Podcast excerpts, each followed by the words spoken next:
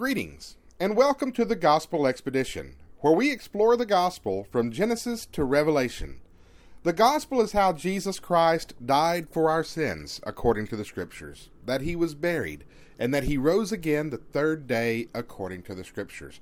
It is through the Gospel that we find forgiveness of sins and the hope of eternal life in heaven with Christ.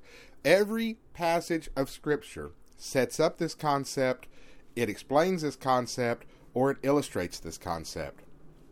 In Genesis chapters 6 through 9, we have the story of Noah. And Noah both sets up, illustrates, and to a degree explains the gospel. In Genesis chapter 6 through 9, we see the story of Noah, and we understand in reading these passages that the world had become evil. It had become very sinful, and the world was filled with violence.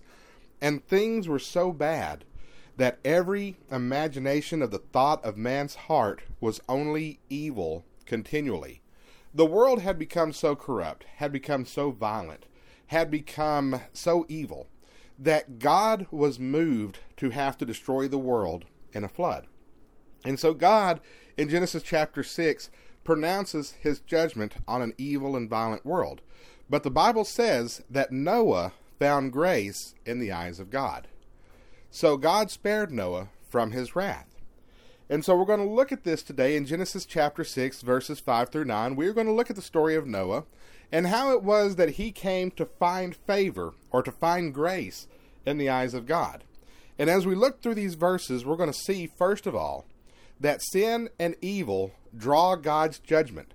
God's judgment is a direct consequence of sin and evil. The second thing we're going to look at is the fact that God rescues us from judgment by His grace. It is the grace of God that saves.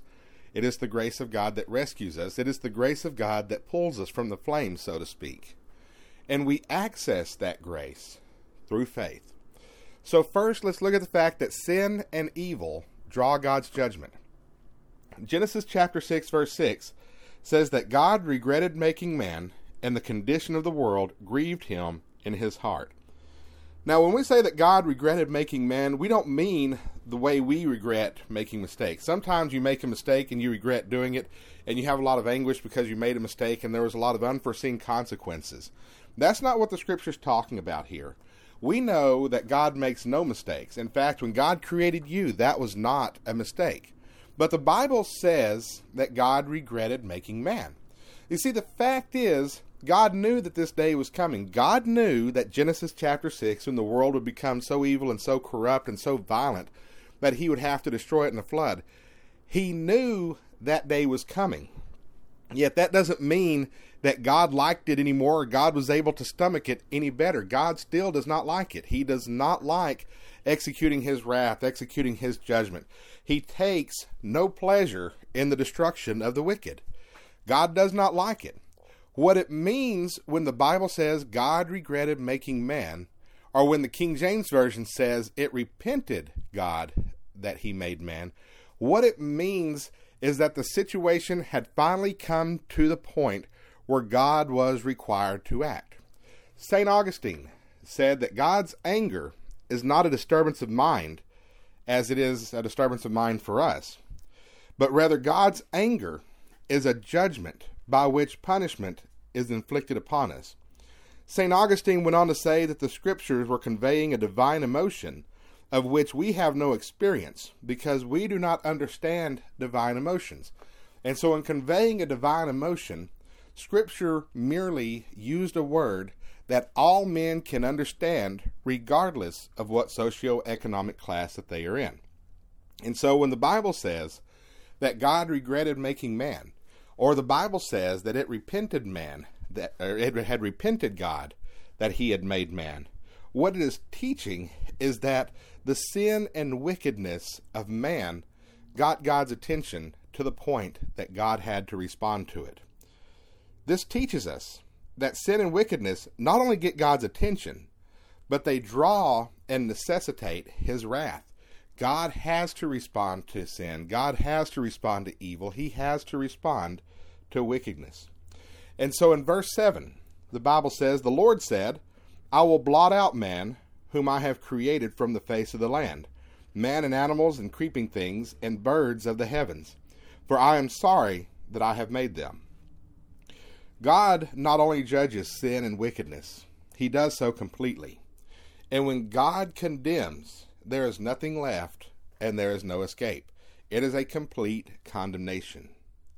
His wrath and judgment is, is thorough, it's complete, it's justified. And God is righteous for judging sin, and God is righteous for judging wickedness. Sin and wickedness that necessitates God's judgment because it's sin and wickedness that victimizes mankind. This is where people get mistreated. This is where people get abused. This is where people get hurt. This is where lifelong trauma takes place. And God hears the cries of those who have been victimized. In fact, when you go back to Genesis chapter 4, when Cain kills Abel, God told Cain, What have you done? Your brother's blood cries out to me from the ground. When someone does something horrible to you, when they hurt you, when they injure you, when they abuse you, that gets God's attention. And He is bound by His righteousness to respond to that sin. And that is what God is responding to here in Genesis chapter 6. This is not a situation where people are just enjoying having drinks and dinner and partying and having a good time mankind had turned on each other, and the Bible says the world was full of violence. God has to respond to a situation like that.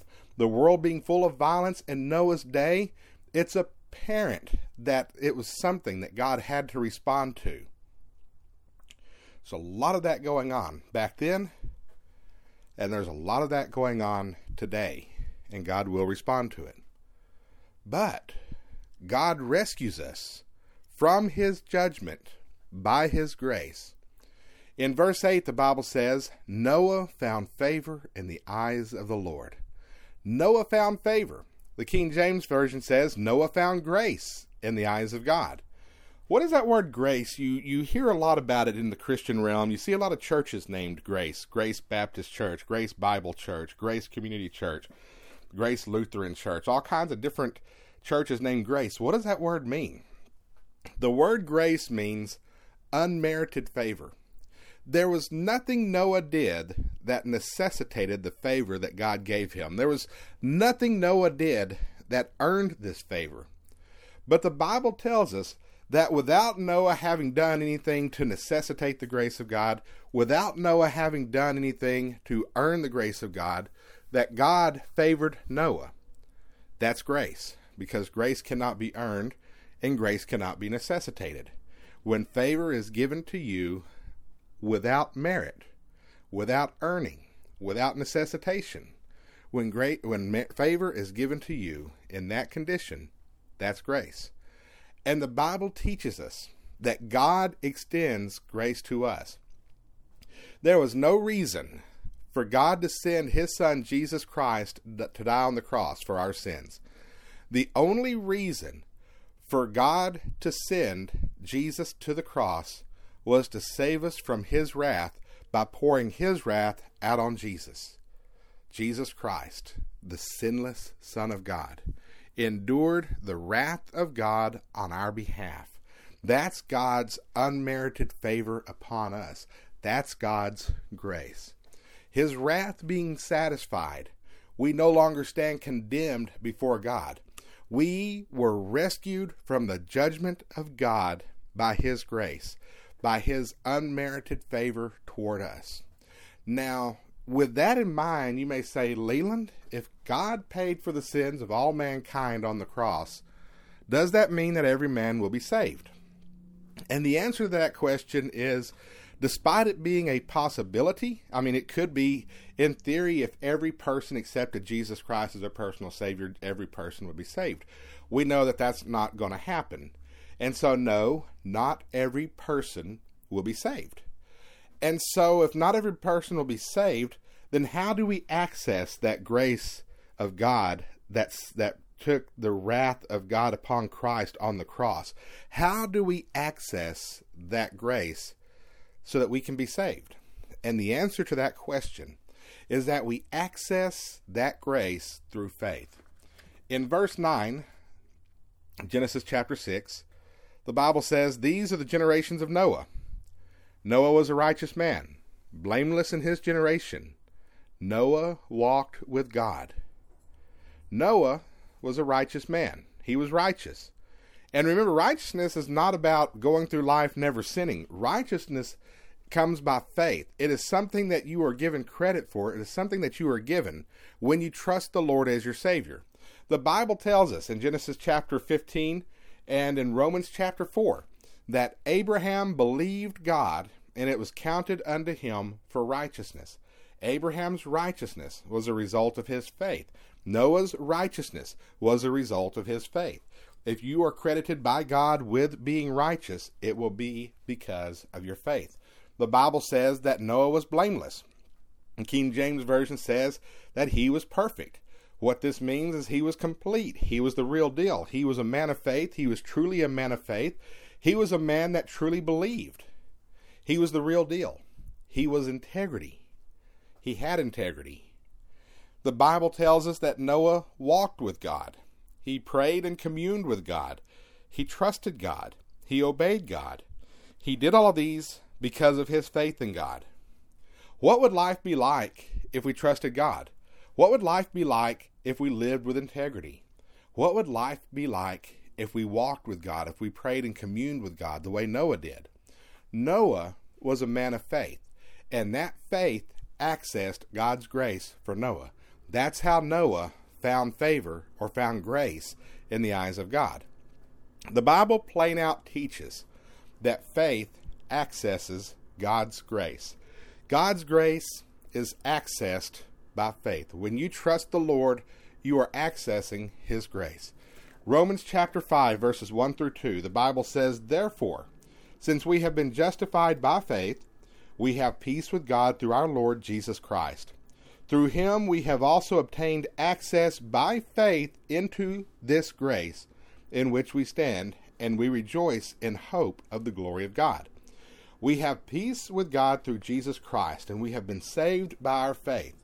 And it's through Him that we have access by faith into God's grace, which saves us. Romans chapter 5, that's what that passage is about. It is about how you access God's grace and His salvation through faith. So the question then becomes do we believe? Sin brings judgment. Judgment happens to sin every time. The only escape from judgment is through faith in Jesus Christ. Do you trust Him? Do you believe His gospel? This is the Gospel Expedition.